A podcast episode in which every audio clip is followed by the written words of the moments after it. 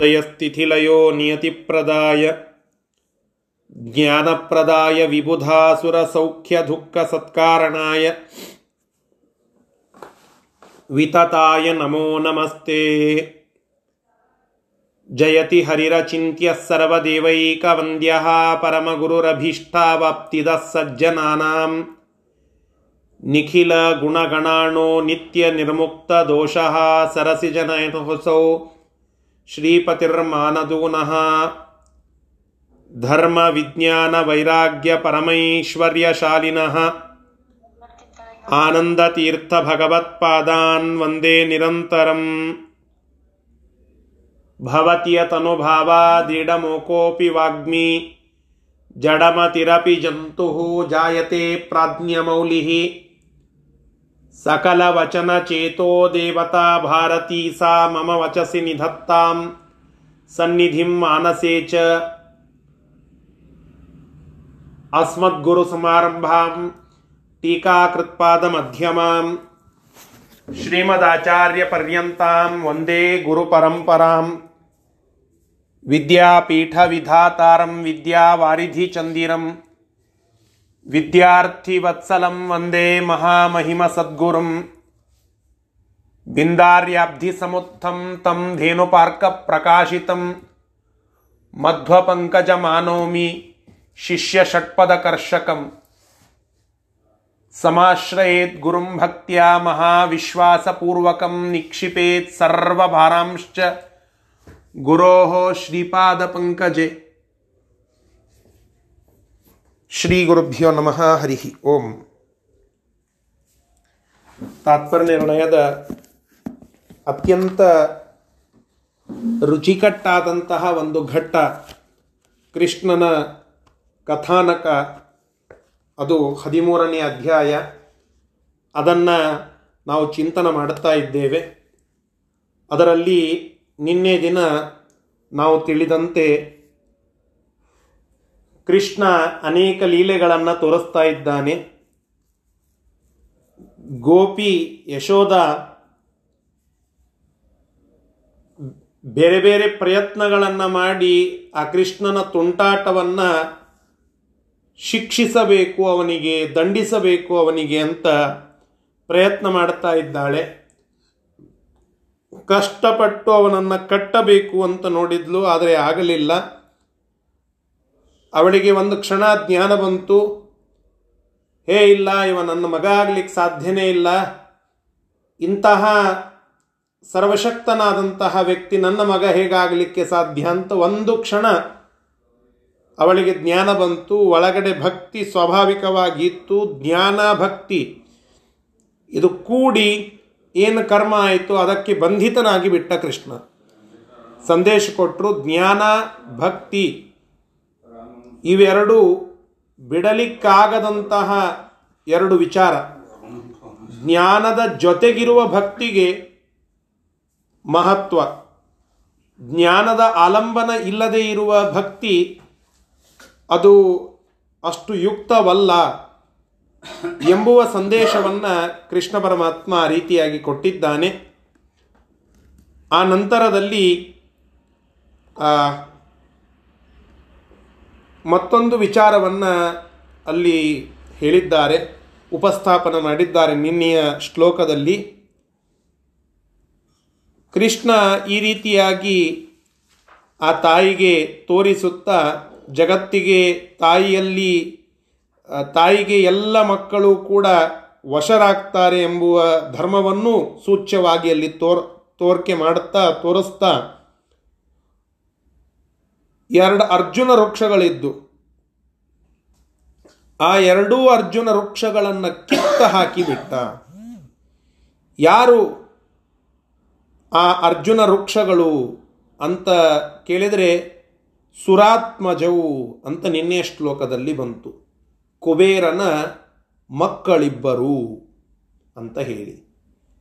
ಯಾರವರು? ಅವರ್ಯಾಕೆ ಇಲ್ಲಿ ಬಂದಿದ್ದರು ಅವರನ್ನು ಕಿತ್ತಿ ಹಾಕಿದ ಅಂತಂದರೆ ಮತ್ತೆ ಅಲ್ಲಿ ರಾಕ್ಷಸರ ಆವೇಶ ಏನಾದರೂ ಇತ್ತ? ಇತ್ಯಾದಿಗಳ ವಿಚಾರವನ್ನು ಇವತ್ತು ನಾವು ತಿಳಿಬೇಕು. ಇಪ್ಪತ್ತನೇ ಶ್ಲೋಕದಿಂದ ಆ ಭಾಗವನ್ನು ಈಗ ತಿಳಿತಾ ಹೋಗೋಣ. ಶ್ರೀ ಗುರುಭ್ಯೋ ನಮಃ. ಇಪ್ಪತ್ತನೆಯ ಶ್ಲೋಕ. पुराधुनिश्च मुस्तथा पुराधुनिश्च मुस्तथा पिपूतना समन्वितौ पिपूतना समन्वितौ अनोक्षसंयुतौ तपः मोक्षसंयुतो तपा प्रचक्रतुः शिवां प्रति प्रचक्रतुः शिवां प्रति तयावरोप्यवध्यता तयावरोप्यवध्यता चतुर्षु च प्रयोजितः चतुर्षु च प्रयोजिता ಅಲ್ಲಿ ಹಿಂದೆ ಒಂದು ಕಥೆಯನ್ನು ಹೇಳುತ್ತಾರೆ ಪಾರ್ವತೀ ದೇವಿಯನ್ನು ಕುರಿತು ಅವಧ್ಯತ್ವದ ಅಪೇಕ್ಷೆಯೊಂದಿಗೆ ಒಂದು ನಾಲ್ಕೈದು ಜನ ರಾಕ್ಷಸರು ತಪಸ್ ಮಾಡಿರುತ್ತಾರೆ. ಧುನಿ ಅಂತ ಒಬ್ಬ ರಾಕ್ಷಸ, ಚಮು ಅಂತ ಮತ್ತೊಬ್ಬ ರಾಕ್ಷಸ. ಈ ಇಬ್ಬರು ಜೊತೆಗೆ ಹಿಂದೆ ಸತ್ತು ಹೋದ್ರಲ್ಲ, ಪೂತನ, ಶಕಟಾಸುರ, ಇವರು ಮುಂದೆ ಬರ್ತದೆ, ತೃಣಾವರ್ತ ಅಂತ ಹೇಳಿ. ಅಂದರೆ ಹಿಂದೆ ಆ ತೃಣಾವರ್ತನ ಸಂಹಾರವನ್ನು ಕೃಷ್ಣ ಮಾಡಿದ್ದಾನೆ ಅಂತ ಬಂತಲ್ಲ, ಆ ತೃಣಾವರ್ತನೂ ಕೂಡ ಅಲ್ಲೇ ತಪಸ್ಸು ಮಾಡಿದ್ದಾನೆ ಅಂತ ಮುಂದೆ ಬರ್ತದೆ. ಹೀಗೆ ಒಂದು ನಾಲ್ಕು ಐದು ಜನ ಹೋಲ್ಸೇಲ್ ಮಾಸ್ ಅಂತಂತೇವಲ್ಲ, ಮಾಸ್ ಆಗಿ ಪಾರ್ವತಿಯನ್ನು ಕುರಿತು ತಪಸ್ಸು ಮಾಡಿದ್ರು. ಅವಧ್ಯತ್ವ ಬೇಕು ಅಂತ ಹೇಳಿ. ಅವರ ಕಠಿಣ ತಪಸ್ಸಿಗೆ ಮೆಚ್ಚಿ ಪಾರ್ವತೀ ದೇವಿ ಅವಧ್ಯತ್ವವನ್ನು ಕೊಟ್ಟಿರ್ತಾಳೆ, ವರ ಕೊಟ್ಟಿರ್ತಾಳೆ. ಆ ಅವಧ್ಯತ್ವವನ್ನು ಪಡೆದಂತಹ ಪೂತನ ಸತ್ತು ಹೋಗಿದ್ದಾಳೆ. ಶಕಟಾಸುರ ಸತ್ತು ಹೋಗಿದ್ದಾನೆ. ತೃಣಾವರ್ತ ಸತ್ತು ಹೋಗಿದ್ದಾನೆ. ಇನ್ನು ಧುನಿ ಮತ್ತು ಚಮು ಇವರಿಬ್ಬರು ಉಳಿದಿದ್ದಾರೆ. ಇಷ್ಟು ಈ ಶ್ಲೋಕದ ಭಾವಾರ್ಥ. ಇದರ ಶಬ್ದಶಃ ಅರ್ಥವನ್ನು ಈಗ ನೋಡೋಣ. ಪುರ ಈ ಹಿಂದೆ ಧುನಿಹಿ ಧುನಿ ಎಂಬುವ ರಾಕ್ಷಸ ಮತ್ತು ಚಮುಹು. ಚಮು ಎಂಬುವ ರಾಕ್ಷಸ, ಧುನಿ ಮತ್ತು ಚಮು ಎಂಬಂತಹ ಇಬ್ಬರು ತಥಾ ಅದೇ ರೀತಿಯಾಗಿ ಪೂತನಾ ಸಮನ್ವಿತವು ಪೂತನೆಯೊಂದಿಗೆ ಕೂಡಿಕೊಂಡು, ಅಂದರೆ ಪೂತನ ಮತ್ತು ಶಕಟಾಕ್ಷ ಇವರೆಲ್ಲರನ್ನ ಕೂಡಿಕೊಂಡು ಅಲ್ಲಿ ಶಿವಾಂ ಪ್ರತಿ, ಶಿವಾಂ ಅಂತಂದರೆ ಪಾರ್ವತಿ ದೇವಿ ಶಿವ ಅಂತಂದರೆ ರುದ್ರದೇವರು, ಶಿವಾಂ ಅಂತಂದರೆ ಶಿವೆ ಅಂತ ಕರಿತೇವಲ್ಲ ನಾವು, ಪಾರ್ವತಿಯನ್ನು ಶಿವೆ, ಕಾಳಿ ಭವಾನಿ ಶಿವೆ ಅಂತ ಹೇಳಿ ನಾವು ಕೀರ್ತನಗಳಲ್ಲಿ ಕೇಳುತ್ತೇವಲ್ಲ, ಶಿವೆ ಅಂತನ್ನೋದು ಶಿವಾನಿ, ಶಿವೆ ಅನ್ನೋದು ಪಾರ್ವತಿಯ ಹೆಸರು, ಅದನ್ನು ಶಿವಾಂ ಅಂತ ಇಲ್ಲಿ ಪ್ರಯೋಗ ಮಾಡಿದ್ದಾರೆ. ಶಿವಾಂ ಪ್ರತಿ. ಪಾರ್ವತಿಯನ್ನು ಕುರಿತು ತಪಸ್ಸನ್ನು ಮಾಡಿದ್ದಾರೆ. ತಪಃ ಪ್ರಚಕ್ರತುಹು, ಅನೋಕ್ಷ ಸಂಯುತವು ಅನೋಕ್ಷ ಅಂತಂದರೆ ಶಕಟಾಕ್ಷ ಅಂತ ಅರ್ಥ. ಅನೋಕ್ಷ ಸಂಯುತವು ಶಕಟಾಕ್ಷ, ಪೂತನ ಇವರೆಲ್ಲರಿಂದ ಕೂಡಿಕೊಂಡು, ಆ ಧ್ವನಿ ಮತ್ತು ಚಮು ಇಬ್ಬರೂ ಕೂಡ ತಪಸ್ಸನ್ನು ಮಾಡಿದ್ದಾರೆ. ತಯ ಆಗ ಆ ಪಾರ್ವತೀ ದೇವಿಯಿಂದ ವರ ಅವಧ್ಯತಾ ವರಹ ಅಪಿ. ಅವಧ್ಯತ್ವದ ವರವನ್ನು ಕೂಡ ಚತರ್ಷು ಅವಳ, ಆ ರೀತಿಯಾಗಿ ತಮ್ಮ ವರವನ್ನು ಮಾಡಿ ಪ್ರಯ, ಅಂದರೆ ತಮ್ಮ ತಪಸ್ಸನ್ನು ಮಾಡಿ ಪ್ರಯೋಜಿತ ಆ ರೀತಿಯಾದ ವರವನ್ನು ಅವರಿಂದ ಆ ಪಾರ್ವತೀ ದೇವಿಯಿಂದ ಪಡೆದುಕೊಂಡಿದ್ದಾಳೆ ಎಂಬುದಾಗಿ ಚತುರ್ಷು ಚತುರ್ಷು ನಾಲ್ವರು ಕೂಡ ಪ್ರಯೋಜಿತ ಅಂತಹ ವರವನ್ನು ಪಡೆದುಕೊಂಡಿದ್ದಾರೆ. ಎಂತಹ ವರ ಅವಧ್ಯತ್ವವನ್ನು ಆ ದೇವಿಯಿಂದ ಪಾರ್ವತೀ ದೇವಿಯಿಂದ ಪಡೆದುಕೊಂಡಿದ್ದಾರೆ ಎಂಬುದಾಗಿ ಹೇಳುತ್ತಾ ಇದ್ದಾರೆ. ಮುಂದೆ. अनन्तरं तृणोद्भ्रमिः। अनन्तरं तृणोद्भ्रवी। तपोचरद्वरं च तम्। तपोचरद्वरं च तम्। अवापति त्रयो हता। अवापते त्रयो हताः शिशुस्वरूपविष्णुना स्वरूपविष्णुना विष्णुना धुनिश्च तरु धुनिश्च तरु समाश्रितौ निषूदितौ समाश्रितौ निषूदितौ तरुप्रभङ्गतो मुना तरुप्रभङ्गतो मुना तरु च शापसम्भवौ तरु च शापसम्भवौ तृणावर्त ಅವನು ಕೂಡ ಆ ಒಂದು ಪೆನಲ್ನಲ್ಲಿ ಇದ್ದ. ಪೂತನ, ಶಕಟಾಕ್ಷ, ಧುನಿ, ಚಮು ಇವರ ಒಂದೇನು ಪೆನಲ್ ಇತ್ತು, ಗ್ರೂಪ್ ಇತ್ತು. ಆ ಗ್ರೂಪಿನಲ್ಲಿ ತೃಣಾವರ್ತನೂ ಕೂಡ ಇದ್ದಂತೆ. ಅವನು ಅವಾಗ ತಪಸ್ ಮಾಡಿದ್ದ. ಅವನು ಅವಧ್ಯತ್ವ ವರವನ್ನು ಪಾರ್ವತೀ ದೇವಿಯಿಂದ ಪಡೆದಿದ್ದ. ಹೀಗೆ ಧುನಿ, ಚಮು, ಪೂತನ, ಶಕಟಾಕ್ಷ, ತೃಣಾವರ್ತ ಹೋಲ್ಸೇಲ್ ಆಗಿ ಅವಧ್ಯತ್ವ ವರವನ್ನು ಪಡೆದಿದ್ದರು ಅವರಲ್ಲಿ ಮೂವರಂತರೂ ಕೃಷ್ಣ ಶಿಶುರೂಪದಲ್ಲಿ ಇದ್ದಾಗಲೇ ಅವರನ್ನು ಕೊಂದುಬಿಟ್ಟ ಹತರಾಗಿ ಬಿಟ್ಟಿದ್ದಾರೆ ಕೃಷ್ಣನಿಂದ ಅವರು. ಯಾರ್ಯಾರು? ಪೂತನ ಶಕಟಾಕ್ಷ, ತೃಣಾವರ್ತ.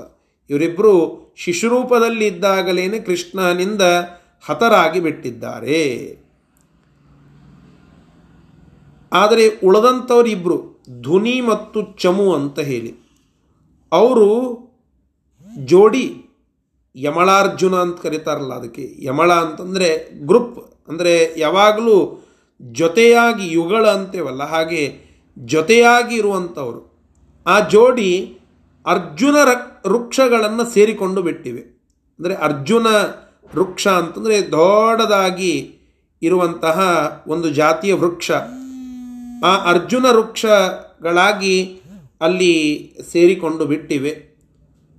ಕೃಷ್ಣ ಆ ಮರಗಳನ್ನು ಮುರಿದು ಹಾಕಿ ಅದರೊಳಗಿರುವ ಆ ಧ್ವನಿ ಮತ್ತು ಚಮು ಇವರಿಬ್ಬರನ್ನು ಕೊಂದು ಹಾಕಿ ಬಿಟ್ಟಿದ್ದಾನೆ. ಬೇರು ಸಮೇತ ಆ ಮರಗಳನ್ನು ಕಿತ್ತಿ ನೆಲಕ್ಕೆ ಎಸೆಯುವುದರ ಮೂಲಕ ಅವರಿಬ್ಬರನ್ನು ಕೊಂದು ಬಿಟ್ಟಿದ್ದಾನೆ. ಆ ಮರಗಳೇನಿವೆ ಅಲ್ಲ, ಅವುಗಳು ಶಾಪದಿಂದ ಹುಟ್ಟಿದಂಥವು. ಶಾಪದಿಂದ ಹುಟ್ಟಿದ ಮರದಲ್ಲಿ ಈ ಧ್ವನಿ ಮತ್ತು ಚಮು ಸೇರಿಕೊಂಡಿದ್ರು. ಆ ಮರವನ್ನು ಕಿತ್ತಿ ಎಸೆಯುವುದರ ಮೂಲಕ ಅದರೊಳಗಿದ್ದ ಧ್ವನಿ ಮತ್ತು ಚಮು ಇವರಿಬ್ಬರನ್ನ ಕೊಂದು ಹಾಕಿಬಿಟ್ಟ ಕೃಷ್ಣ. ಅಷ್ಟೇ ಮಾಡಲಿಲ್ಲ. ಆ ಮರಗಳ ಶಾಪವನ್ನು ಕೂಡ ಮತ್ತೆ ವಿಮೋಚನ ಮಾಡಿಸಿ ಅಲ್ಲಿದ್ದ ದೇವತೆಗಳಿಗೆ ಅನುಗ್ರಹ ಮಾಡಿದ್ದಾನೆ. ಯಾರ ದೇವತೆಗಳು ಅಂತಂದರೆ ಅವರೇ ಕುಬೇರನ ಮಕ್ಕಳು. ಹೀಗೆ ಕಥಾನಕ ಬರ್ತಾ ಇದೆ. ನೋಡಿ, ಆ ಅರ್ಜುನ ವೃಕ್ಷಗಳು ಶಾಪದಿಂದ ಕೂಡಿದ ಅರ್ಜುನ ವೃಕ್ಷಗಳು, ಅವುಗಳಲ್ಲಿ ಧ್ವನಿ ಮತ್ತು ಚಮು ಎಂಬುವ ರಾಕ್ಷಸರು ಕೂಡಿಕೊಂಡು ಬಿಟ್ಟಿದ್ದಾರೆ, ಒಳಗಡೆ ಸೇರಿಕೊಂಡು ಬಿಟ್ಟಿದ್ದಾರೆ, ಕೃಷ್ಣನಿಂದ ಪಾರಾಗಬೇಕು ಅಂತ ಹೇಳಿ.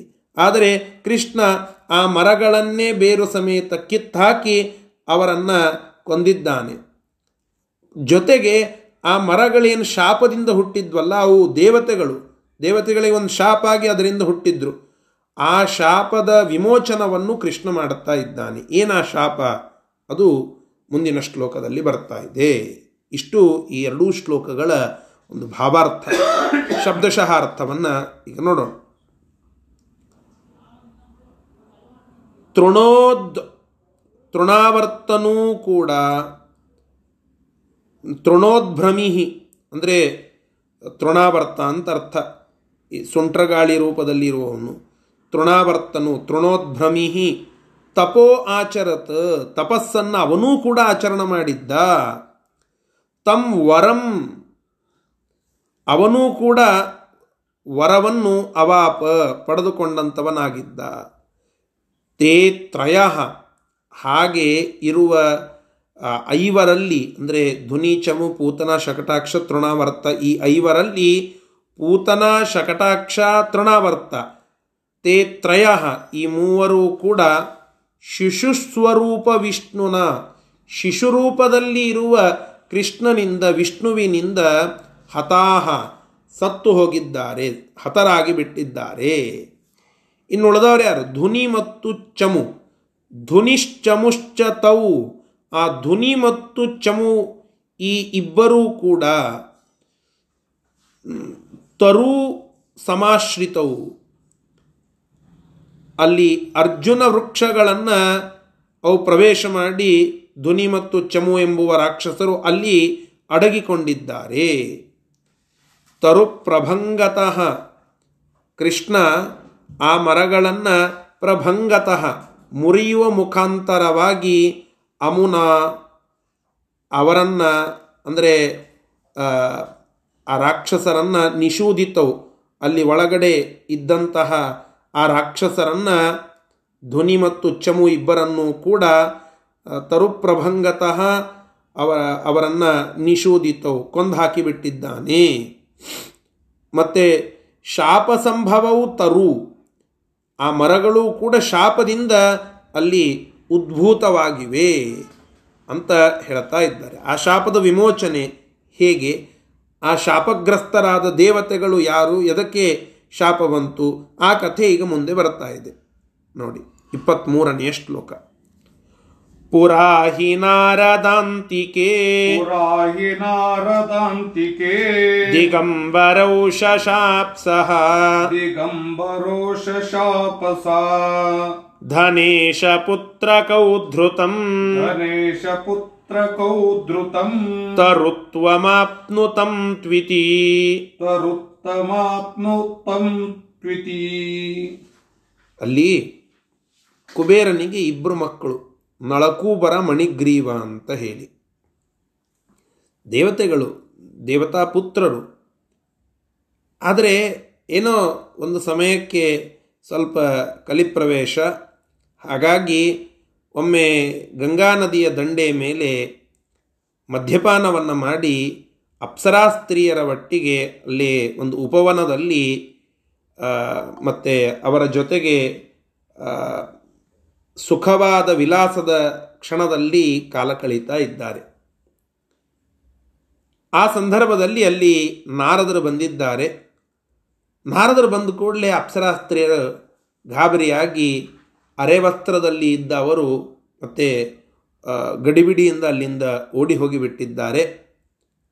ಆದರೆ ಈ ನಳಕೂಬರ ಮಣಿಗ್ರೀವ ಏನು ವಿಚಲಿತಲಾಗದೆ ದಿಗಂಬರರಾಗಿ ಅಲ್ಲಿಯೇ ಮಲಗಿಕೊಂಡು ಬಿಟ್ಟಿದ್ದಾರೆ. ನಾರದರನ್ನು ನೋಡಿಯೂ ದಿಗಂಬರರಾಗಿ ಅಲ್ಲಿಯೇ ನಿಂತಿದ್ದಾರೆ. ನೋಡಿ ಎಂತಹ ಅನರ್ಥ. ಒಂದೇದ್ದು ನಾರದರಂತಹ ಮಹಾಮುನಿಗಳು ಬಂದಾಗ ಆ ರೀತಿಯಾಗಿ ಇರಬಾರ್ದು. ಆ ಅವಸ್ಥೆಯಲ್ಲಿ ಇರಬಾರ್ದು. ಅದು ತಪ್ಪು.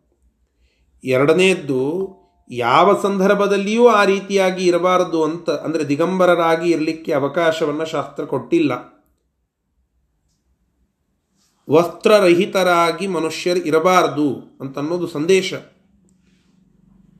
ವಸ್ತ್ರ ಸಹಿತರಾಗಿಯೇ ಒಬ್ಬ ಮನುಷ್ಯ ಇರಬೇಕು, ದಿಗಂಬರರಾಗಿ ಇರಬಾರದು ಅಂತ ಶಾಸ್ತ್ರದ ಸೂಚನೆ. ಅದರಲ್ಲಿಯೂ ಅಂತಹ ಶಾಸ್ತ್ರದ ಸೂಚನೆಯನ್ನೇ ಮೊದಲಿಗೆ ಪಾಲನೆ ಮಾಡಬೇಕು. ಅದರ ಜೊತೆಗೆ ಡಬಲ್ ಅಂತೇವಲ್ಲ ಹಾಗೆ ನಾರದರಂತಹ ಮಹಾಮುನಿಗಳು ಅಲ್ಲಿ ಬಂದಾಗ ಸಂಕೋಚ ಇಲ್ಲದೆ ನಗ್ನರಾಗಿ ನಿಂತಿದ್ದಾರೆ ಆ ದೇವತೆಗಳು. ಕನಿಷ್ಠ ಪಕ್ಷ ಆ ಸ್ತ್ರೀಯರು ಅಲ್ಲಿಂದ ಸ್ವಲ್ಪ ನಾಚಿಕೆಯಿಂದ, ಗಡಿಬಿಡಿಯಿಂದ ಓಡಿ ಹೋದರು. ಆದರೆ ಅಹಂಕಾರದಿಂದ ಇವರು ಅಲ್ಲಿಯೇ ಮಲಗಿಕೊಂಡು ಬಿಟ್ಟಿದ್ದಾರೆ. ಬೆತ್ತಲೆಯಾಗಿ ಮಲಗಿದ್ದಾರೆ. ಇದ್ರ ಜೊತೆಗೆ ಇಷ್ಟೇ ಮಾಡಲಿಲ್ಲ. ನಾರದರ ಎದುರಿಗೆ ಬಂದು ನಿಂತು, ಏನ್ಪಾ ನಾರದ? ಅಂತನ್ನುವ ಧಾಟಿಯಲ್ಲಿ ನಗಲಿಕ್ಕೆ ಪ್ರಾರಂಭ ಮಾಡಿದ್ದಾರೆ. ಅಪಹಾಸ್ಯ ಮಾಡಲಿಕ್ಕೆ ಪ್ರಾರಂಭ ಮಾಡಿದ್ದಾರೆ. ಎಂತಹ ಅನರ್ಥ ನೋಡಿ. ಒಂದಕ್ಕೊಂದು ಒಂದಕ್ಕೊಂದು ಜಾಸ್ತಿ ಆಗ್ತಾ ಹೊರಟಿದೆ. ಇದೇ ಬುದ್ಧಿ ಕೆಡಿಸೋದು. ಒಮ್ಮೆ ನೀವು ಒಂದು ಕಲಿಪ್ರವೇಶ ಆದ ಕೂಡಲೇ ಒಂದು ತಪ್ಪು ಮಾಡಿದರೆ ಆ ತಪ್ಪಿಗೆ ಇನ್ನೊಂದು ತಪ್ಪು, ಮತ್ತೊಂದು ತಪ್ಪು, ಹೀಗೆ ಚಕ್ರ ತಪ್ಪುಗಳು ಆಗ್ತಾ ಹೊರಡುತ್ತದೆ. ಬೇರೆ ಏನೂ ಮಾಡಿಸೋದಿಲ್ಲ. ನಮ್ಮಿಂದ ತಪ್ಪು ಕಾರ್ಯಗಳನ್ನು ಮಾಡಿಸ್ಲಿಕ್ಕೆ ಪ್ರಾರಂಭ ಮಾಡುತ್ತಾನೆ ಭಗವಂತ. ಅದೇ ಇಲ್ಲಿ ಆಗಿದ್ದು ಸ್ವಯಂ ದೇವತೆಗಳು. ಆ ಕುಬೇರನ ಪುತ್ರರು, ಎಲ್ಲ ಐಶ್ವರ್ಯ ಇದೆ. ಐಶ್ವರ್ಯಕ್ಕೆ ಸ್ವಾಮಿಯ ಕುಬೇರ, ಹಣದ ದೇವತೆ, ದಿಕ್ಕಿಗೆ ಅಭಿಮಾನಿ ದೇವತೆ, ಇಂತಹ ಎಲ್ಲ ಶಕ್ತಿ ಇರುವ ಸ್ಟ್ರಾಂಗ್ ದೇವತೆ ಕುಬೇರ, ಆ ಕುಬೇರನ ಮಕ್ಕಳಿವರು, ಆದರೆ ಬುದ್ಧಿ ಕೆಟ್ಟಾಗ ಎಂತಹ ಅನರ್ಥ ಆಗ್ತದೆ ನೋಡಿ. ಅಂತಹ ಸಾತ್ವಿಕತೆ ಇದ್ದರೂ ಕೂಡ ಅದು ಆವರಕ ಆಗಿ ಆ ನಾರದರಂತಹ ಮಹಾಮುನಿಗಳನ್ನು ಅಹಂಕಾರದಿಂದ ಅಪಹಾಸ್ಯ ಮಾಡುತ್ತಾ ಇದ್ದಾರೆ. ಅವರ ಎದುರಿಗೇನೆ ನಗ್ನರಾಗಿ ನಿಂತಿದ್ದಾರೆ. ನಾವು ಸ್ವಲ್ಪ ಇದೇ ರೀತಿಯಾಗಿ ಮಾಡುತ್ತೇವೆ. ನಾವು ನಗ್ನರಾಗೋದು ಅಂತಂದರೆ ಏನು? ನಮ್ಮ ವಿಚಾರಗಳನ್ನೆಲ್ಲ ಕಲುಷಿತಗೊಳಿಸಿ ನಮ್ಮ ವಿಚಾರಗಳನ್ನೆಲ್ಲ ಕಲುಷಿತಗೊಳಿಸಿ ನಾವು ನಾರದರ ಎದುರಿಗೆ, ನಾರ ಅಂದರೆ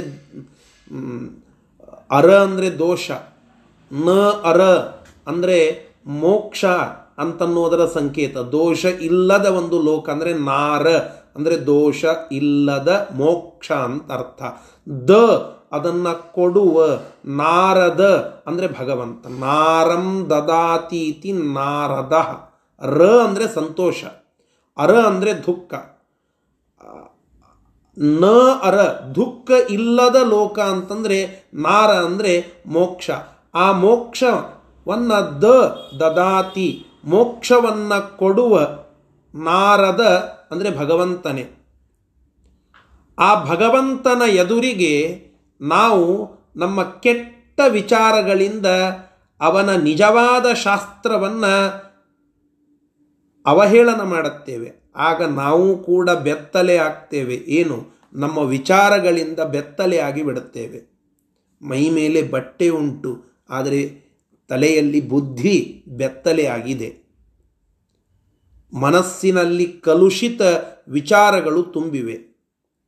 ನಾಸ್ತಿಕ್ಯದ ಒಂದು ಅವತಾರದಲ್ಲಿ ನಿಂತು ದಿಗಂಬರರಾಗಿ, ಎಂತಹ ದಿಗಂಬರತ್ವ? ಬುದ್ಧಿ ಅದೆಲ್ಲ ಹೋಗಿ ಶೂನ್ಯರಾಗಿ ನಾವಲ್ಲಿ ನಿಂತು ಅಹಂಕಾರದಿಂದ ನಾರದನಾದ ಭಗವಂತನ ವಿಚಾರಗಳಿಗೆ ಹೀಗೆ ಅವಮಾನ ಮಾಡುತ್ತೇವೆ. ಆಗ ಎಂತಹ ಅನರ್ಥ ಆಗ್ತದೆ ಗೊತ್ತಾ? ಸೂಚ್ಯವಾಗಿ ಅದನ್ನು ಇಲ್ಲಿ ತಿಳಿಸ್ತಾ ಇದ್ದಾರೆ. ನಾರದರು ಹೇಳುತ್ತಾರಂತೆ, ಸಿಟ್ಟಿಗೆ ಬಂದು, ನೀವು ನನ್ನನ್ನು ನೋಡಿ ಅಪಹಾಸ್ಯ ಮಾಡುತ್ತಾ ಇದ್ದೀರಾ?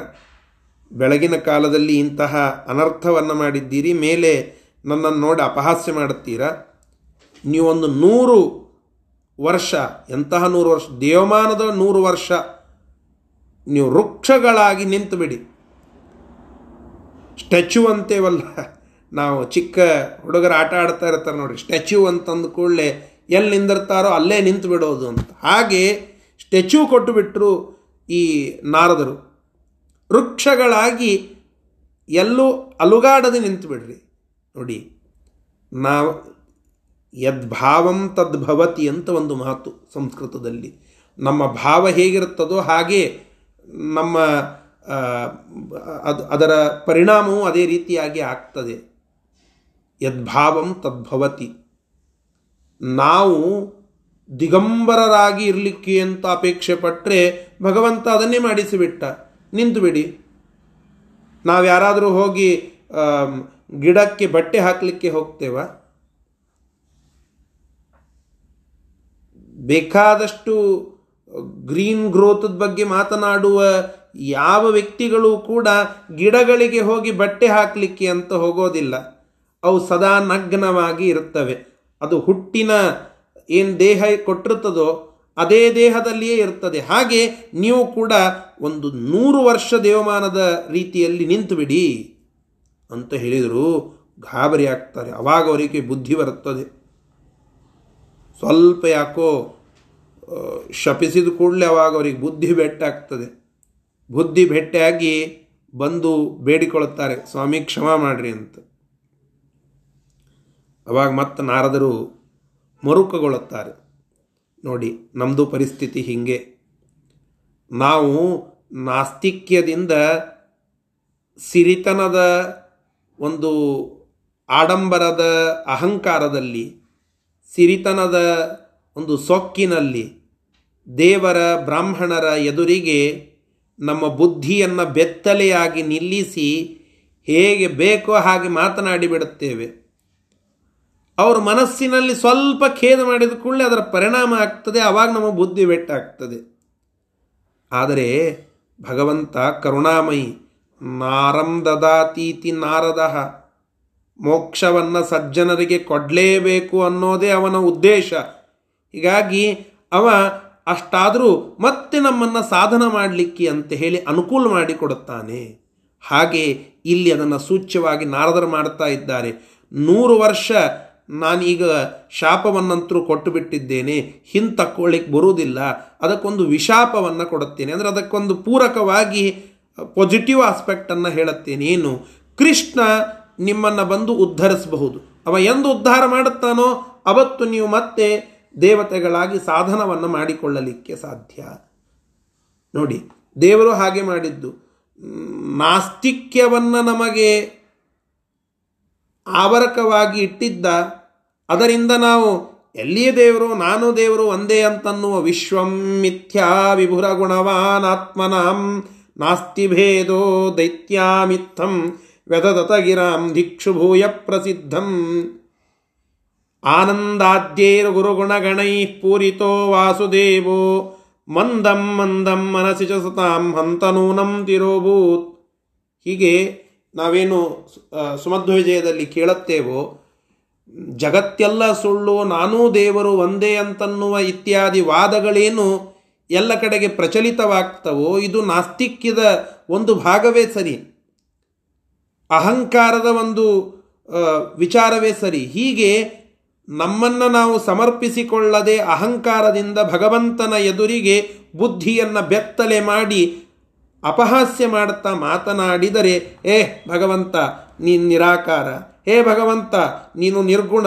ಹೇ ಭಗವಂತ, ನಿನಗೆ ಯಾವ ಗುಣಗಳಿಲ್ಲ, ಯಾವ ಆಕಾರ ಇಲ್ಲ, ನೀನು ಶೂನ್ಯ ಇತ್ಯಾದಿ ಎಲ್ಲ ಬೌದ್ಧ ಇತ್ಯಾದಿ ಮತಗಳು ಮಾತನಾಡುತ್ತಾವಲ್ಲ, ಇವೆಲ್ಲ ಬುದ್ಧಿಯನ್ನು ಬೆತ್ತಲೆಗೊಳಿಸಿ ನಾವು ಮಾತನಾಡುವ ಮಾತುಗಳು.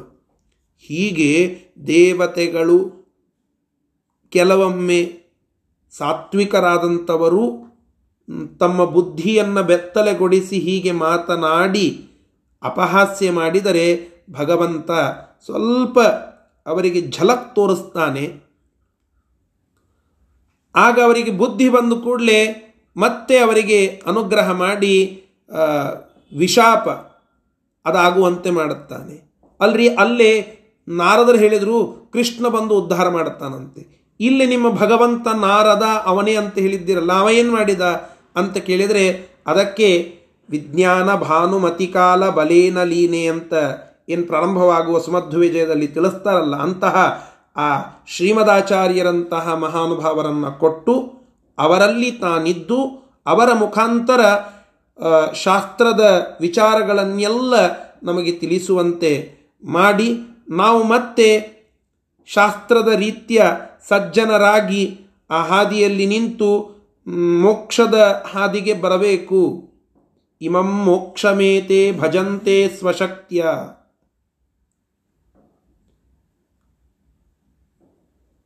ನಾವು ಆಚಾರ್ಯರ ಶಾಸ್ತ್ರದ ಮಹತ್ವವನ್ನು ತಿಳಿದುಕೊಳ್ಳುವಾಗ ಕೇಳುತ್ತೇವೆ. ಹನ್ನೊಂದನೆಯ ಸರ್ಗದಲ್ಲಿ ಆಚಾರ್ಯರ ಶಾಸ್ತ್ರದ ಮಹತ್ವ ಏನು ಅಂತ ಕೇಳಿದರೆ ಸುರಾಧ್ಯ ನರಾಂತ ಮುಕುಂದ ಪ್ರಸಾದ. ಇಮಂ ಮೋಕ್ಷಮೇತೆ ಭಜಂತೆ ಸದೇತಿ ಅಂತ ಹೇಳುತ್ತಾರೆ. ಆಚಾರ್ಯರ ಶಾಸ್ತ್ರ ಅದು ಎಂತಹದ್ದು ಅದು ಎಂತಹ ಮಹತ್ವ ಪೂರ್ಣವಾದದ್ದು ಅಂತ ಕೇಳಿದರೆ ಮಹಾನಂದ ತೀರ್ಥಸ್ಯ ಏ ಭಾಷ್ಯ ಭಾವಂ. ಮನೋವಾಗ್ಭಿರಾವರ್ತಯಂತೆ ಸ್ವಶಕ್ತಿಯ ದೇವತೆಗಳನ್ನು ಹಿಡಿದುಕೊಂಡು ಮನುಷ್ಯರವರೆಗೆ ಎಲ್ಲ ಸಾತ್ವಿಕ ಸಜ್ಜನ ಅಧಿಕಾರಿಗಳು ಅಂತ ಏನಿದ್ದಾರೆ, ಅವರಿಗೆ ಆ ಬ್ರಹ್ಮಸೂತ್ರದ ಭಾಷ್ಯದ ಅಭಿಪ್ರಾಯವನ್ನು ಯಥಾಶಕ್ತಿಯಾಗಿ ಮನೋವಾಗ್ಭಿಹಿ ಮನಸ್ಸು ಮತ್ತು ಮಾತು ಇತ್ಯಾದಿಗಳಿಂದ ಯಥಾಶಕ್ತಿಯಾಗಿ ಅದನ್ನು ಆವರ್ತನವನ್ನು ಯಾರು ಮಾಡಲಿಕ್ಕೆ ಶಕ್ತರಾಗಿದ್ದಾರೋ, ಅವರೆಲ್ಲ ಭಗವಂತನ ಅನುಗ್ರಹದಿಂದ ಪೂರ್ಣಗೊಂಡು ಮೋಕ್ಷಕ್ಕೆ ಹೋಗ್ತಾರೆ. ಇದನ್ನು ನಾನು ಹೇಳುತ್ತಾ ಇಲ್ಲ. ಶೇಷದೇವರು ಸನಕಾದಿಗಳಿಗೆ ಹೇಳಿದ ಮಾತು. ವಿಷ್ಣು ತತ್ವ ನಿರ್ಣಯದಲ್ಲಿ ಹೇಳುವ, ಆ ಟೀಕೆಯಲ್ಲಿ ಹೇಳುವ ಟೀಕಾಕೃತ್ಪಾದರ ಮಾತು, ಆನಂದ ತೀರ್ಥ ಭಗವದ್ವಚಸಾಂ ವಿಶಿಷ್ಟ ವ್ಯಾಖ್ಯಾನ ಕರ್ಮಣಿ ಸುರಾಧಿಕಾರಿನೋ ಅತ್ರ ದೇವತೆಗಳೇ ಅಧಿಕಾರಿಗಳಂತೆ ಅಲ್ಲಿ. ಸುರಾಧ್ಯ ನರಾಂತ ದೇವತೆಗಳೇ ಅಧಿಕಾರಿಗಳು. ಉತ್ತಮಾಧಿಕಾರಿಗಳು ದೇವತೆಗಳು. ಸಾತ್ವಿಕ ಮನುಷ್ಯರೇ ಅಧಮಾಧಿಕಾರಿಗಳಂತೆ. ಅಂತಹ ಆ ಭಾಷ್ಯ ಭಾವವನ್ನು ತಿಳಿಲಿಕ್ಕೆ ಅಂತಹ ದೇವತೆಗಳು ಅಧಿಕಾರಿಗಳು, ಅಂತಹ ಅತ್ಯದ್ಭುತವಾದ ಮಧ್ವಶಾಸ್ತ್ರವನ್ನು ನಮಗೆ ಕೊಟ್ಟು ನಾರಂ ದದಾತಿ ಅನ್ನುವ ತನ್ನ ಹೆಸರನ್ನು ಭಗವಂತ ಮತ್ತೆ ಉಳಿಸಿಕೊಂಡು ನಮ್ಮ ಮೇಲೆ ಕರುಣೆ ತೋರಿಸಿದ್ದಾನೆ. ಏನು ಹೇಳಲಿಕ್ಕೆ ಹೊರಟಿದ್ದೆ ಅಂತಂದರೆ ಕುಬೇರ ನ ಮಕ್ಕಳು ನಣಕೂಬರ ಮತ್ತು ಮಣಗ್ ಮಣಿ ಮಣಿಗ್ರೀವ ಇವರಿಬ್ಬರೂ ತಪ್ಪು ಮಾಡಿದ್ದಾರೆ. ನಾರದರ ಎದುರಿಗೆ ಅವಹೇಳನ ಮಾಡಿ ಬೆತ್ತಲೆಯಾಗಿ ನಿಂತಿದ್ದಾರೆ. ಆದರೆ ಅವರಿಗೆ ಶಾಪ ಕೊಟ್ಟರೂ ಆ ನಾರದರು, ಕೃಷ್ಣ ಬಂದು ನಿಮ್ಮನ್ನು ಉದ್ಧಾರ ಮಾಡುತ್ತಾನೆ ಅಂತ ಹೇಳುತ್ತಾರೆ. ಹಾಗೆ ಅದನ್ನೇ ಒಂದು ಸ್ವಲ್ಪ ಉದಾಹರಣಪೂರ್ವಕವಾಗಿ ನಮ್ಮ ಪ್ರಸ್ತುತ ವಿಚಾರಕ್ಕೆ ಹಚ್ಚಿಕೊಂಡ್ರೆ ನಾವು ಆ ನಳಕೂಬರ ಮಣಿಗ್ರೀವರಂತೆ ಇದ್ದೇವೆ. ಶಾಸ್ತ್ರದ ಗಂಧಗಾಳಿ ಇಲ್ಲದೆ ಕೆಲವೊಮ್ಮೆ ಏನೋ ತಪ್ಪು ತಪ್ಪಾದ ವಿಚಾರಗಳನ್ನು ಇಟ್ಟುಕೊಂಡು ನಮ್ಮ ಬುದ್ಧಿಯನ್ನು ಬೆತ್ತಲೆ ಮಾಡಿಕೊಂಡು ಮಾರದ ನಾದ ಭಗವಂತನನ್ನು ಅವಹೇಳನ ಮಾಡುತ್ತೇವೆ. ಆಗ ಭಗವಂತ ಸ್ವಲ್ಪ ವಕ್ರದೃಷ್ಟಿ ತೋರಿಸ್ತಾನೆ. ಆಗ ಮತ್ತೆ ನಾವು ಶರಣಾಗತರಾಗಿ ಬಂದಾಗ ಭಗವಂತ ನಮ್ಮ ಮೇಲೆ ಕರುಣೆಯನ್ನು ತೋರಿಸಿ, ನಾರದನಾದ ಭಗವಂತ ನಮ್ಮ ಮೇಲೆ ಕರುಣೆಯನ್ನು ತೋರಿಸಿ, ತನ್ನ ಶಾಸ್ತ್ರ ತಿಳಿಸ್ಲಿಕ್ಕೆ ಆಚಾರ್ಯರಂತಹ ಮಹಾನುಭಾವರನ್ನು ಕಳಿಸಿ, ಅವರ ಮುಖಾಂತರ ನಮಗೆ ಶಾಸ್ತ್ರ ತಿಳಿಸಿ, ತಾನು ಮತ್ತೆ ನಮ್ಮನ್ನು ಉದ್ಧಾರ ಮಾಡುತ್ತಾನೆ. ಹೀಗೆ ಈ ವಿಚಾರದ ಸಂದೇಶವನ್ನು ನಾವು ನಮ್ಮ ಪ್ರಸ್ತುತ ಜೀವನಕ್ಕೆ ಹಚ್ಚಿಕೊಳ್ಳಬೇಕು. ಆದ್ದರಿಂದ ಆ ಕುಬೇರನ ಮಕ್ಕಳು ಅಲ್ಲಿ ಈ ರೀತಿಯಾಗಿ ಮಾಡಿದ್ದರ ಪರಿಣಾಮದಿಂದ ನಾರದ ಮುನಿಯ ಶಾಪಕ್ಕೆ ಒಳಗಾಗಿ ಆ ಮರಗಳಾಗಿ ಹುಟ್ಟಿದ್ದಾರೆ. ಕಥೆ ಅಲ್ಲಿಗೆ ಬಂತು. ನಳಕೂಬರ ಮತ್ತು ಮಣಿಗ್ರೀವರೇ ಅರ್ಜುನ ವೃಕ್ಷಗಳಾಗಿ ಅಲ್ಲಿ ಬೆಳೆದು ನಿಂತಿದ್ದಾರೆ. ಅವರಲ್ಲಿ ಧ್ವನಿ ಮತ್ತು ಚಮು ಅನ್ನುವ ರಾಕ್ಷಸರು ಒಳಗೊಂಡಿದ್ದಾರೆ ಒಳ ಕೂತಿದ್ದಾರೆ ಆ ಧ್ವನಿ ಮತ್ತು ಚಮು ರಾಕ್ಷಸರನ್ನು ಕೊಂದು ಇವರಿಬ್ಬರನ್ನ ಮತ್ತೆ ಉದ್ಧಾರ ಮಾಡಬೇಕು. ದೇವತೆಗಳವರು ಏನೋ ತಪ್ಪು ಮಾಡಿದ್ದಾರೆ, ಪ್ರಾಯಶ್ಚಿತ್ತ ಮಾಡಿಕೊಂಡಿದ್ದಾರೆ, ಮತ್ತೆ ಅವರನ್ನು ಉದ್ಧಾರ ಮಾಡಬೇಕು ಅಂತ ನಾರದರ ಒಂದು ವಿಚಾರ ಇದೆ. ಹೀಗಾಗಿ ನಾನು ಬಂದು ಅವರನ್ನು ಉದ್ಧಾರ ಮಾಡಬೇಕು ಅಂತ ಕರ್ನಾಳುವಾದಂತಹ ಕೃಷ್ಣ ಅವರನ್ನು ಉದ್ಧಾರ ಮಾಡಲಿಕ್ಕೆ ಆ ಗಿಡಗಳನ್ನು ಕಿತ್ತಿದ್ದಾನೆ. ಅಲ್ಲಿ ನಳಕೂಬರ ಮತ್ತು ಮಣಿಗ್ರೀವರು ಆ ದೇವತಾ ರೂಪವನ್ನು ತೆಗೆದುಕೊಂಡು ಕೃಷ್ಣನ ಎದುರಿಗೆ ನಿಂತಿದ್ದಾರೆ ಅಂತ ಇಷ್ಟು ಈ ಶ್ಲೋಕದ ವಿಚಾರ. ಇದರ ಶಬ್ದಶಃ ಅರ್ಥ. ಪುರ, ಈ ಹಿಂದೆ ಧನೇಶ ಪುತ್ರಕೌ, ಧನೇಶ ಅಂದರೆ ಕುಬೇರ. ಧನೇಶ ಅಂತ ಶಬ್ದ ಯಾಕೆ ಬಳಸ್ತಾರೆ ಅಂತಂದರೆ, ಧನಕ್ಕೆ ಈಶ. ಈಶ ಅಂದರೆ ಸ್ವಯಂ ಭಗವಂತನೇ ಈಶ. ಆದರೆ ಅದಕ್ಕೆ ದೇವತೆಗಳ ಲೆಕ್ಕದಲ್ಲಿ ಅವನು ಒಡೆಯ. ಆ ಧನದೊಡೆಯನಾದ ಕುಬೇರ ಅವನ ಮಕ್ಕಳು, ಸ್ವಲ್ಪ ಸೊಕ್ಕಿರುತ್ತದಂತ ಅರ್ಥ. ನನ್ನ, ನಾವು ಸ್ವಲ್ಪ ನಮ್ಮ ಕಡೆ ರೊಕ್ಕಿದ್ರೇ ನಾವು ಇಷ್ಟು ಭಾರಿ ಅಂತ ಅಂದುಕೊಳ್ಳುತ್ತೇವೆ.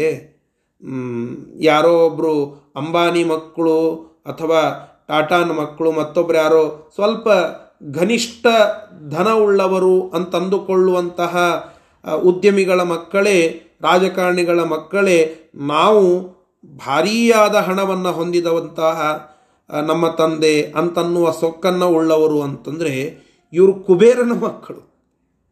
ಯಾ, ಧನ ಅದಕ್ಕೆ ಒಡೆಯ ಅವನ ಮಕ್ಕಳಿವರು ಅಂತಹ ಧನೇಶನ ಮಕ್ಕಳು ಯಾರು? ನಳಕೂಬರ ಮಣಿಗ್ರೀವ. ಅವರು ನಾರದಾಂತಿಕೆ, ನಾರದ ಮುನಿಯ ಹತ್ತಿರಕ್ಕೆ ಬಂದು ದಿಗಂಬರವು, ದಿಗಂಬರರಾಗಿ ನಿಂತು ಅವಹೇಳನ ಮಾಡುತ್ತಾರೆ. ಆಗ ಸಹ ಶಶಾಪ, ಆ ನಾರದ ಮುನಿ ಅವರಿಗೆ ಶಾಪ ಕೊಡುತ್ತಾನೆ. ತರುತ್ವಂ ಆಪ್ನುತಾಂ ತ್ವಿತಿ, ತು ಇತಿ. ಧೃತಂ ಬೇಗನೆ ತರುತ್ವಂ, ನೀವು ಮರಗಳಾಗಿ ಹುಟ್ಟಿ ಬನ್ನಿ ಎಂಬುದಾಗಿ ಶಾಪವನ್ನು ಆ ನಾರದ ಮುನಿ ಕೊಡ್ತಾ ಇದ್ದಾನೆ. ನೋಡಿ ಧನೇಶನ ಮಕ್ಕಳನ್ನೇ ಬಿಟ್ಟಿಲ್ಲ. ಧನ ಇರುವವರ ಮಕ್ಕಳನ್ನು ಹೇಗೆ ಆ, ಮುನಿಗಳ ಶಾಪ ಬಿಡುತ್ತದೆ? ಧನೇಶನ ಮಕ್ಕಳನ್ನೇ ಬಿಟ್ಟಿಲ್ಲ ಅಂದ ಮೇಲೆ ಏನು ಕಡಿಮೆ ಅವರಿಗೆ? ಧನ ಇದೆ ಸಂಪತ್ತಿನ ಒಡೆಯ ಅವನ ತಂದೆ ಆ ಇಬ್ಬರ ತಂದೆ. ರೂಪ ಇದೆ, ಲಾವಣ್ಯ ಇದೆ, ದೇವತೆಗಳವರು, ಇಷ್ಟ್ಯಾದಿಗಳೆಲ್ಲ ಸಂಪತ್ತುಗಳಿದ್ದರೂ ಅವರನ್ನು ಮುನಿ ಶಾಪ ಬಿಡೋದಿಲ್ಲ ಅಂದ ಮೇಲೆ, ಅವರ ಅದಕ್ಕೂ ತುತ್ತಾಗಬೇಕಾಗ್ತದೆ ಅಂದ ಮೇಲೆ, ನಾವೇನೋ ಒಂದು ನಾಲ್ಕು ದುಡ್ಡು ಇಟ್ಟುಕೊಂಡಿದ್ದೇವೆ ಅಂದ ಮಾತ್ರಕ್ಕೆ ನಮಗೆ ಯಾರೂ ಏನೂ ಅನ್ನಲಿಕ್ಕಾಗೋದಿಲ್ಲ, ನಮ್ಮನ್ನು ಏನೂ ಮಾಡಲಿಕ್ಕಾಗೋದಿಲ್ಲ ಅನ್ನೋದು ಹುಚ್ಚುತನ. ಹೀಗಾಗಿ ಎಲ್ಲರೂ ಬ್ರಾಹ್ಮಣರ ದೇವತೆಗಳ ದೇವರ ಒಂದು ಶಾಪಕ್ಕೆ ಗುರಿಯಾಗಬಹುದು. ನಮ್ಮಲ್ಲಿ ಆ ಅಹಂಕಾರ ಬಂದರೆ ಈ ಸಂದೇಶವು ಕೂಡ ಇಲ್ಲಿ ವ್ಯಕ್ತವಾಗ್ತಾ ಇದೆ. ಸರಿ, ಮುಂದಿನ ಶ್ಲೋಕ. ततो हि तौ निजां तनुं ततो हि तौ निजां तनुं हरे प्रसादतः शुभौ हरे प्रसादतः शुभौ अवापतु स्तुतिं विभोर् अवापति अवापतु स्तुतिं विभो विधाय जग्मतुर्ग्रहम् विधाय जग्मतुग्रहम् ग्रहम् ನಲಕೂಬರಮಣಿಗ್ರೀವೌ नलकूलरमणिग्रीवौ ಮೋಚಯಿತ್ವಾ ಚ ಶಾಪತಃ मोचयित्वा च शापतः ವಾಸುದೇವೋಥ ಗೋಪಾಲೈ वासुदेवोत गोपालैर् ವಿಸ್ಮಿತೈರಭಿವೀಕ್ಷಿತಃ विस्मितैरभिवीक्षितः ಆಗ ಆ ಸಜ್ಜನರಾದಂತಹ ದೇವತೆಗಳು ಏನೋ ಒಂದು ಕಾಲಕ್ಕೆ ತಪ್ಪು ಮಾಡಿದ್ರು ಅವರ ಮೇಲೆ ಕೃಷ್ಣ ಅನುಗ್ರಹವನ್ನು ಮಾಡಿದ್ದಾನೆ.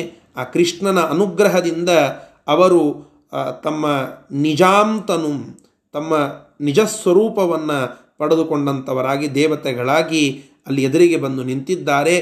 ಕೃಷ್ಣನ ಅನುಗ್ರಹವನ್ನು ಸ್ಮರಣೆ ಮಾಡುತ್ತಾ ಸ್ತೋತ್ರ ಮಾಡಿದ್ದಾರೆ. ಅವನ ಅನುಗ್ರಹವನ್ನು ಮತ್ತೆ ಪಡೆದು ತಮ್ಮ ತಮ್ಮ ಲೋಕಗಳಿಗೆ ಆ ದೇವತೆಗಳು ತೆರಳಿದ್ದಾರೆ. ಇದನ್ನೆಲ್ಲ ಪೂರ್ಣ ಮಟ್ಟಕ್ಕೆ ಗೋಪಾಲಕರಿಗೆ ನೋಡಲಿಕ್ಕೆ ಆಗಲಿಲ್ಲ.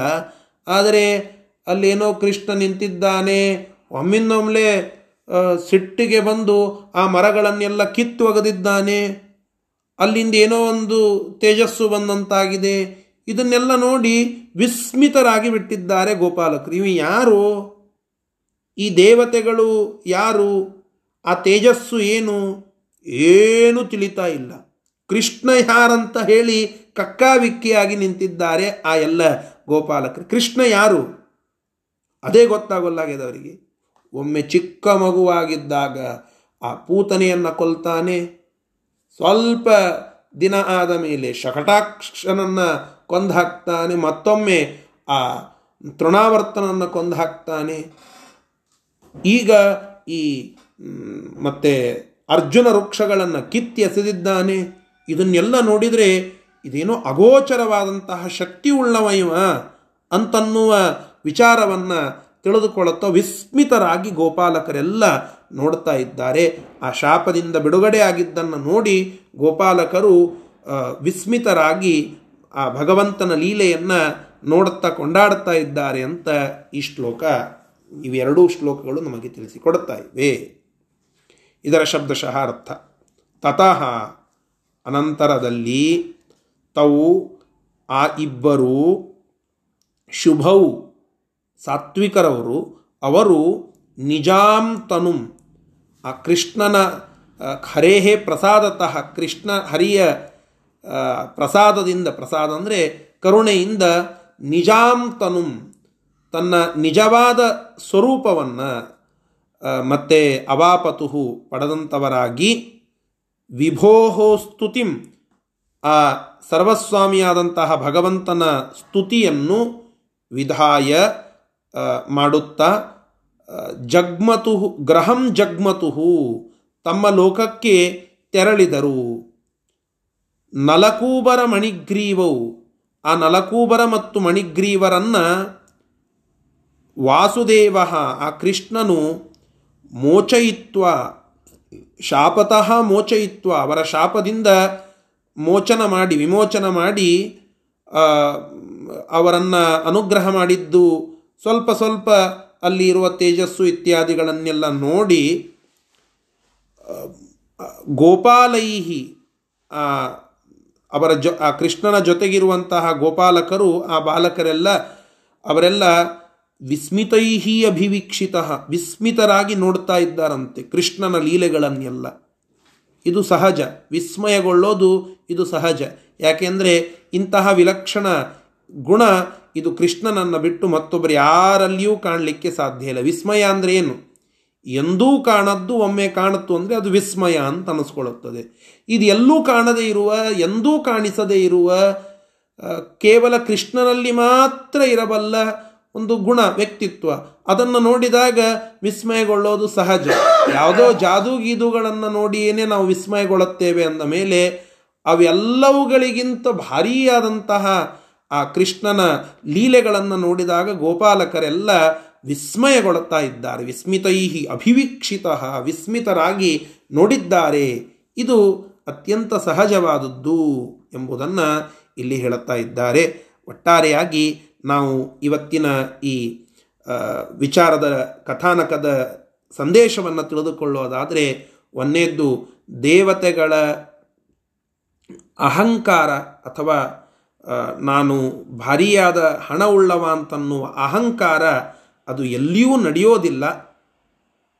ಯಾರಿಗೆ ಬೇಕಾದರೂ ಕೂಡ, ಆ, ಮುನಿಗಳ, ದೇವತೆಗಳ, ದೇವರ ಶಾಪ ತಟ್ಟಬಹುದು ಅಹಂಕಾರ ಇದ್ದರೆ. ಇದು ಒಂದು ಮಾತು.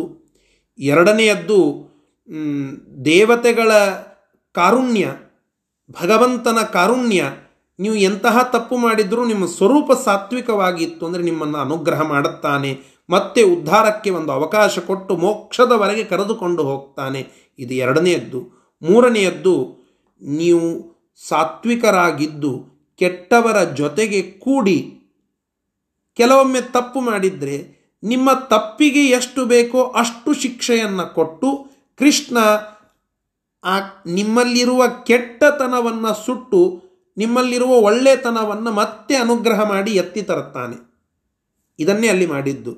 ಅಶೋಕ ಅರ್ಜುನ ವೃಕ್ಷದಂತೆ ದೊಡ್ಡದಾಗಿ ಬೆಳೆದಂತಹ ಮರಗಳನ್ನು ಅದರಲ್ಲಿರುವ ಕೆಟ್ಟತನ ಊದ್ದಾಗಿ ಬೆಳೆದಿತ್ತು. ಅದನ್ನು ಕಿತ್ತಿ, ಬೇರು ಸಮೇತ ಕಿತ್ತಿ ಧ್ವನಿ ಮತ್ತು ಮತ್ತು ಚಮು ಇವರಿಬ್ಬರನ್ನು ಕೊಂದು ಹಾಕಿದ ಆದರೆ ಅವರಲ್ಲಿ ಇರುವ ಮರಗಳಾಗಿ ನಿಂತಿದ್ದ ನಲಕೂಬರ ಮಣಿಗ್ರೀವ ದೇವತೆಗಳು ಅವರನ್ನು ರಕ್ಷಣೆ ಮಾಡಿದ. ಹೀಗಾಗಿ ಭಗವಂತ ಕೆಟ್ಟದ್ದನ್ನು ಸುಟ್ಟಾಕ್ತಾನೆ ಒಳ್ಳೆಯದ್ದು ಕೆಟ್ಟದ್ದರ ಒಟ್ಟಿಗೆ ಕೂಡಿದ್ರೆ ಅದನ್ನು ಅನುಗ್ರಹ ಮಾಡಿ ಮತ್ತೆ ಮೇಲೆಬ್ಬಸ್ತಾನೆ. ಅನುಗ್ರಹ ಅನುಗ್ರಹ ಮಾಡುತ್ತಾನೆ, ಕರುಣೆ ತೋರಿಸ್ತಾನೆ ಅನ್ನೋದಕ್ಕೆ ಇವತ್ತಿನ ಈ ಕಥಾನಕದ ಸಂದೇಶ ಅದು ನಮಗೆ ತಿಳಿಸಿಕೊಡುತ್ತಾ ಇದೆ. ಇಷ್ಟು ಇವತ್ತಿನ ಪಾಠದ ಸಾರಾಂಶ. ಶ್ರೀಕೃಷ್ಣಾರ್ಪಣಮಸ್ತು. ಹರಯೇ ನಮಃ.